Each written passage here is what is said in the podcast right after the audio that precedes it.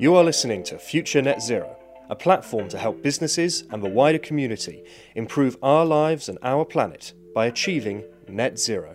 In this episode, Priyanka Shrestha, news editor at Energy Live News, speaks with Adam Woodall, Extinction Rebellion spokesperson and climate activist, while he was at the World Economic Forum in Davos. Hi, Adam. So, thank you very much for joining us uh, from Davos. Um, can you tell us uh, who you are, where you're from, and what you're doing there? So, yeah, my name is Adam Woodall, and I'm here with the Extinction Rebellion UK and uh, part of the Catalyzers team. And the reason why we've come here is because we recognize that we want to uh, bring truth to power uh, because there's a lot of very powerful people here. And um, one way that you can do that is that you can glue yourself to Parliament Square. Um, another way is actually having conversations with the powerful people um, where they are and enable them to understand what is actually em- em- emotionally connect with what's happening with the climate and ecological emergency. So that's why we've uh, chosen to come to Davos. So something that I think is quite interesting is you being part of Extinction Rebellion. You've got a team who's gone to Davos. Um, how did you get there? What was the idea behind it? Yeah, so this is something that we've uh, recognized is something to do in the UK. we are looking to create conversation with people in power in the UK. And and we recognize that Davos is like a very concentrated place where a lot of powerful people come. So what we did is we recognized that we, we didn't want to take money from the main Extinction Rebellion funding. Um, so what we did is we put a bid into a charitable organization um, and they were very kind and saw the opportunity that we would provide in uh, bring taking the, the truth of the emergency to the power. So was it an easy transition for you to obviously as a, a as a protest group um, or as an activist to get into Davos, or because you know they've seen we've seen lots of protests with, like you said, um, putting their hands on the uh, sticking hands on walls, and you know were they were they skeptical about what you were going to do? Were they skeptical about maybe um, the fact that you might have some big demonstrations in the middle of a, a, a conference? Well, interestingly, what there's two sides. We needed to assure. Um, we, have been very much helped by uh, a consultancy who work in this sort of field, and one of the things is that we assured them that we we our team would definitely not glue ourselves to anything. Um, and because actually uh, that's one tactic is like kind of the kind of like blocking roads etc but this is a different tactic to achieve the same results, um, which is transforming society. Um, and so we we very much committed to having conversation directly, and then also we talked to our fellow rebels, uh, the people that are more proactively getting on the street, um, and and explain to them why it's important to have these different tactics and um, from from our experience, they've all been, um, you know, sort of supportive of this. Obviously, um, some some of the rebels might be kind of like really anti-capitalist, um, but if if they've got a problem with this, we'll have a conversation with them, person to person. So it's all about uh, you know how we can have better conversations. The whole point of Extinction Rebellion is getting that a conversation about climate change, getting people, big business, and governments to tackle climate change. So how did you get to Davos? Did you fly? Did you get the train? Did you cycle? yeah, well, no, we, we didn't cycle. That would have been the greenest uh, option. Yeah. Uh, we got the train, which was the kind of like the compromise. But actually, it was a really lovely journey. Anybody that wants to come to Switzerland, they've got a business meeting there. Highly recommend it. It's a very easy journey. And um, actually, if you use an Interrail pass, um, uh, which I didn't know about, you can actually, it's pretty good value. Um, so that was a good and, and obviously we got to see uh, this uh, Swiss countryside as we uh, came into uh, uh, Davos as well. So it was a really uh, good journey, and because we've recognised that we we need to kind of try and live the change as well as talk the change. So was that a conscious decision then not to fly and get the train instead? A hundred percent. Um, that that there's there's a team of seven of us here, and all of us got the train uh, there and back because of that necessity to um, be the change. So trying to talk the talk and walk the walk to a certain Correct. extent. Um, yeah. So let's get into what's been happening at Davos. Um, so we've had obviously the two opposites, uh, Trump and Greta. Uh, obviously, Greta in favor, Trump um, not in favor um, of tackling climate change. So something he said was interesting was that he warned about the dangers of listening to what he called prophets of doom. I don't know if you uh, managed to hear what he said or read about it. I just wanted to get your thoughts on um, his on his uh, the comments that he made while he was there on tackling climate change or not tackling climate change. Yeah, yeah, yeah. So it's interesting that actually, um, I well, it, when I was in Davos, I was just on one of the kind of mountain kind of cable cars going up to like a, a restaurant up in the hills, and I just got talking to a guy, and it happened actually he he's in he works in the Trump administration, and he um, said very similar comments to what the sort of things that Trump would say, um, and what's interesting is that it's become a belief that this is like that climate change is nowhere near as bad as they say it is or it's probably not happening or and also that we can deal with it by using uh, by going to fracking and and you could i could sense that it, that's become a, a belief system. Um, and so it's not based on facts it's not based on science. Um, so for me what it is is that it's it's it's being strong with the, the fact that the facts and the science are very, very clear. Um, and not only in terms of like prediction, but actually the reality of what is happening now, um, which is that, you know, we're seeing the Australian bushfires, we're seeing glaciers melt, etc. Um, and so um, what it is as well with Trump, I don't take him too seriously because what Trump is interested in is being re-elected. He will, and basically, he says anything that he thinks will appeal to his base. So, talking about prophets of doom, that's just he's just trying to appeal to his base um, to get re-elected. So, you know, that's it's kind of what's interesting actually to a certain extent. He can kind of help us because a lot of people in Davos actually think uh, they don't necessarily have high regard for Trump. So if Trump says something, people will kind of semi-consciously think, well, the opposite must be true because they because he's you know because he's like he's kind of so interested in himself basically. Um, and um, and what's interesting actually is at davos there's a very different attitude.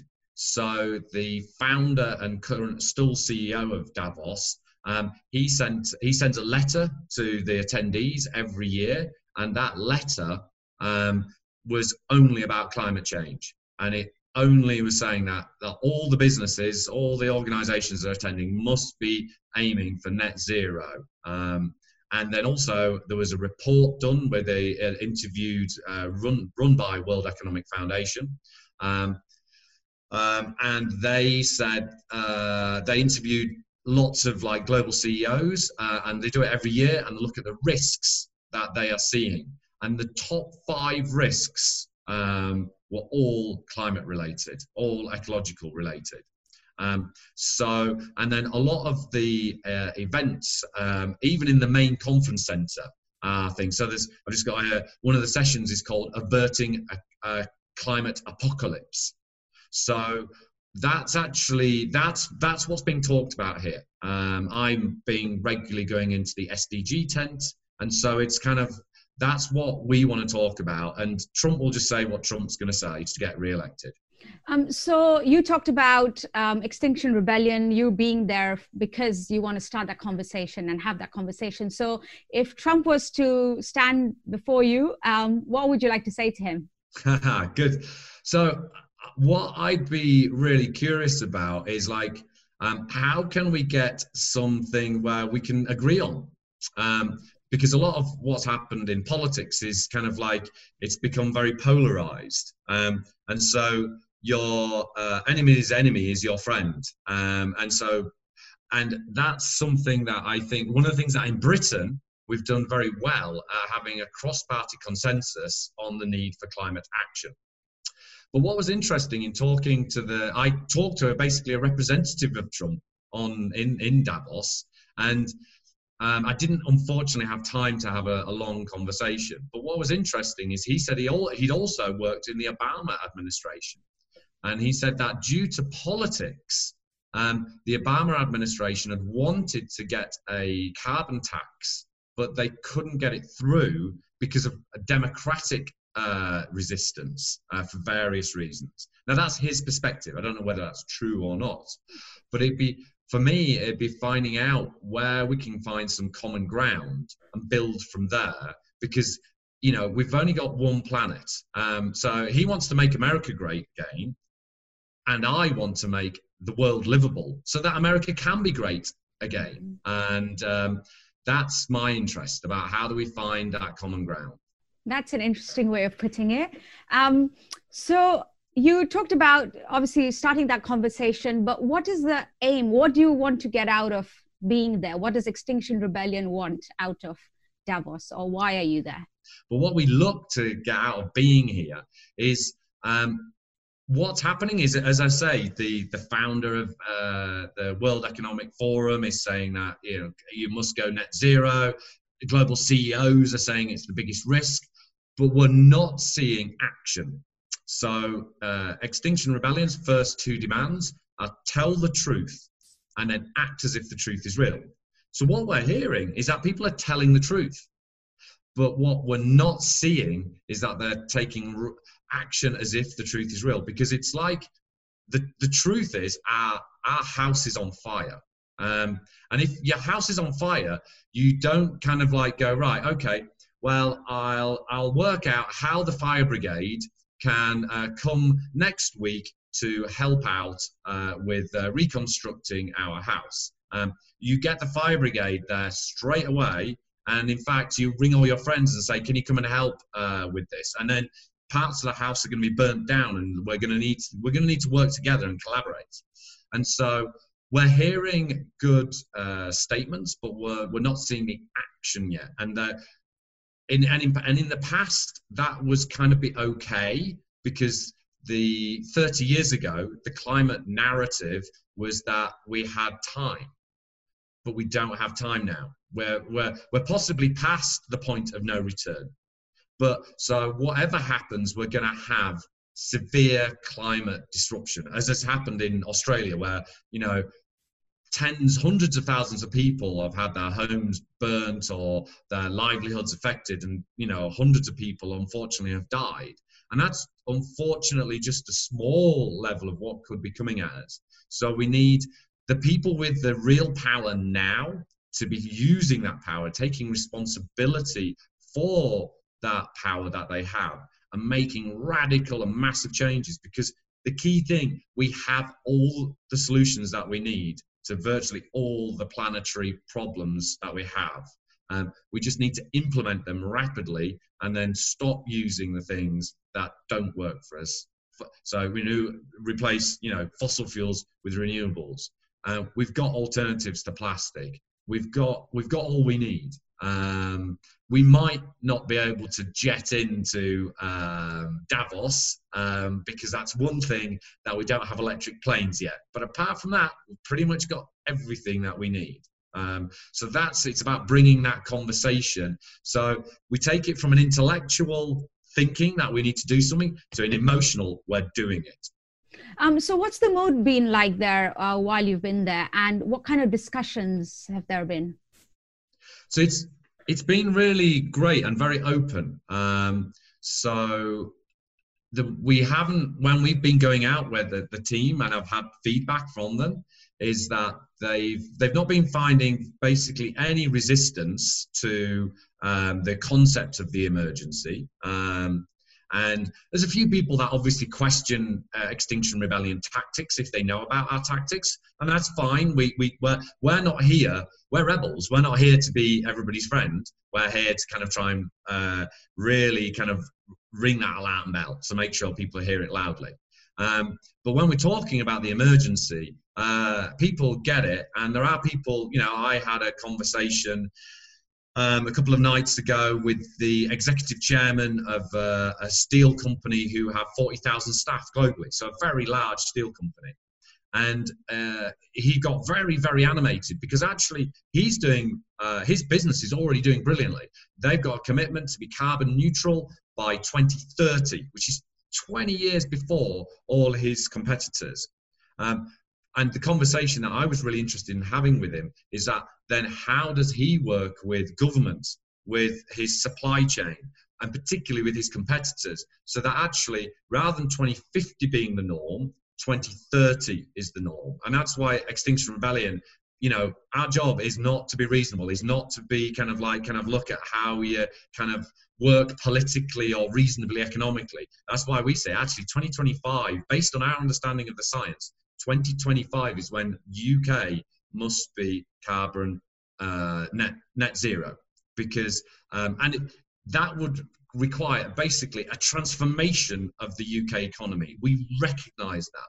But wouldn't wouldn't wouldn't you say that transformation? Sorry, just to finish, we'd rather have a transformation of the UK economy than a transformation of the UK environment, so that basically we don't have a livable environment. Um, so yeah.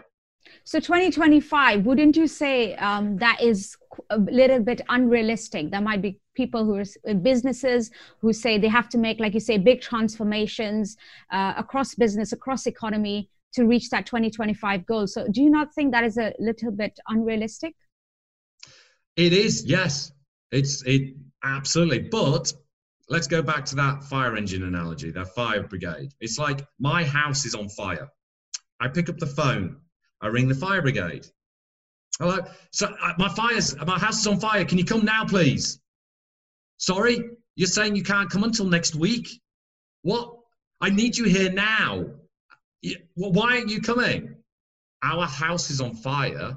We can't wait until 2050 for the fire brigade to turn up. We need them here now, so we can't wait for uh, that. And yes, it's going to cause disruption. Yes, it's going to change our economy. Yes, we don't know how we're going to do it, but yes, we have to do it if we want livable conditions. If you and I um, want to be able to, uh, to, to have a livable life in 30 years, 40 years, 50 years' time, if the, uh, our children and grandchildren want that livable life in 50, 60, 70, 100 years' time, we've got to make the changes immediately and radically and massively if we had to do that. So the only, lo- if you look at the science, the only logical thing to do is treat it as a true emergency, as if our house is burning down. And if our house is burning down, you don't wait for the fire brigade, because what you do is the fire brigade turns, tells you you're not coming along, so you ring all your friends and you say, "I need you around here.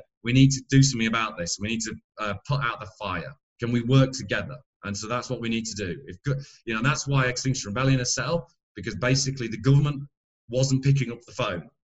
It wasn't even picking up the phone. So we got on the streets and demanded action, and then government started talking about it. And I think with Greta, with David Attenborough's, you know, Blue Planet, that's why we are now starting to see these conversations happening, and also the fact that there's lots of other people been doing amazing work on this, but we're starting to see that tipping point that people are taking it realistically. So, what would you suggest then government should do uh, moving forward, and maybe perhaps bringing the uh, 2050 date forward for net zero goal? Well, I think you know, for me, it's got to bring the, the net zero goal forward rapidly. Um, and the thing is, is there's businesses, there's cities, there's regions that are recognizing that, um, and they've got much more robust um, goals. And then the key thing is, is that yeah, at this very moment we don't know the exact answers. And i'm i'm a good generalist when it comes to climate change. I'm not uh, kind of you know like i'm not a, like a subject matter expert. But i know having studied things like uh, there's a, a book that somebody or a website called project drawdown projectdrawdown.org and that's got all the solutions in and we we can't and we need to fast forward all those solutions very rapidly so that we can um, basically not only mitigate the amount of carbon that we're coming out, But also, we need to start to do some adaptation because we're going to have some problems. There's going to be more flooding, there's going to be more extreme weather. But then also, we need to do restorative. We need to be um, rewilding parts, great big swathes of the UK. Um, both because that's just a good thing to do, but then also because actually um, that will help suck out some of the carbon. Because yes, we're going to need to go through transition. We can't just switch it off. Um, we recognise that you, you can't just switch things off. But it's like you know, going back to the fire engine analogy, we need to switch on some fire hoses like immediately. We can't wait for those fire hoses to be switched on, and we need to switch on multiple fire hoses to put it out as quickly as possible because the house is burning down, and every year that we leave it, more of the house burns down. Uh, and finally, what would you say to all of those critics out there who uh, may say that you are just a, because you're from part of Extinction Rebellion, you're just a bunch of rebels who are here to disrupt? What would you say to them? So, I mean, yes, absolutely. We're here to disrupt. Because the thing was, is that for decades, literally decades, people tried politely and nicely and within the rules of the law to sound the alarm, to enable people to understand what's happening. And not enough change. Change has happened, and we totally. I personally have been working in this industry for nearly 15 years, and I can see that changes have happened. And obviously, in the UK, we are a, a global leader on uh, renewables, but uh, that that change should have happened 25 years ago, not five years ago, as it did do. Um, we should be pretty much we could be nearly 100% powered by renewables and uh, but if we had like you know the if we create a system in the UK, we could be nearly 100% uh, by now if we'd have made that choice back in the day, but we didn't.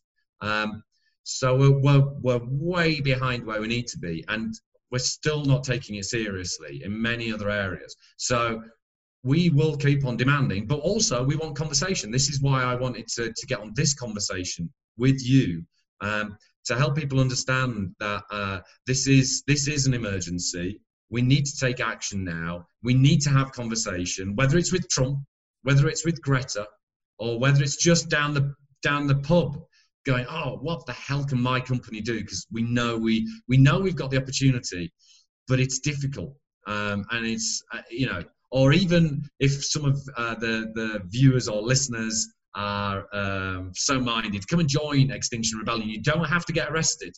Um, I, I run parts of the uh, rebellion which are not about getting arrested. It's about having these conversations we're doing now. So it's all about how we create conversation. Okay, thank you very much for your time, Adam. And I'll speak to you soon and enjoy Davos.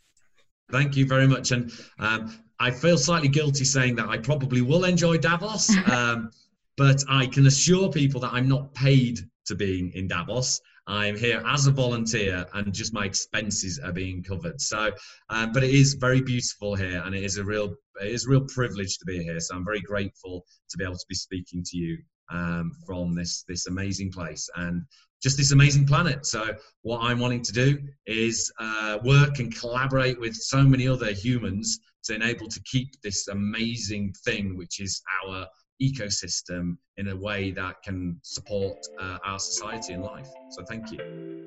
Thanks for listening to this future Net Zero podcast. Please follow us on social media and subscribe to the website at www.futurenetzero.com. Future Net Zero. Better business, better planet.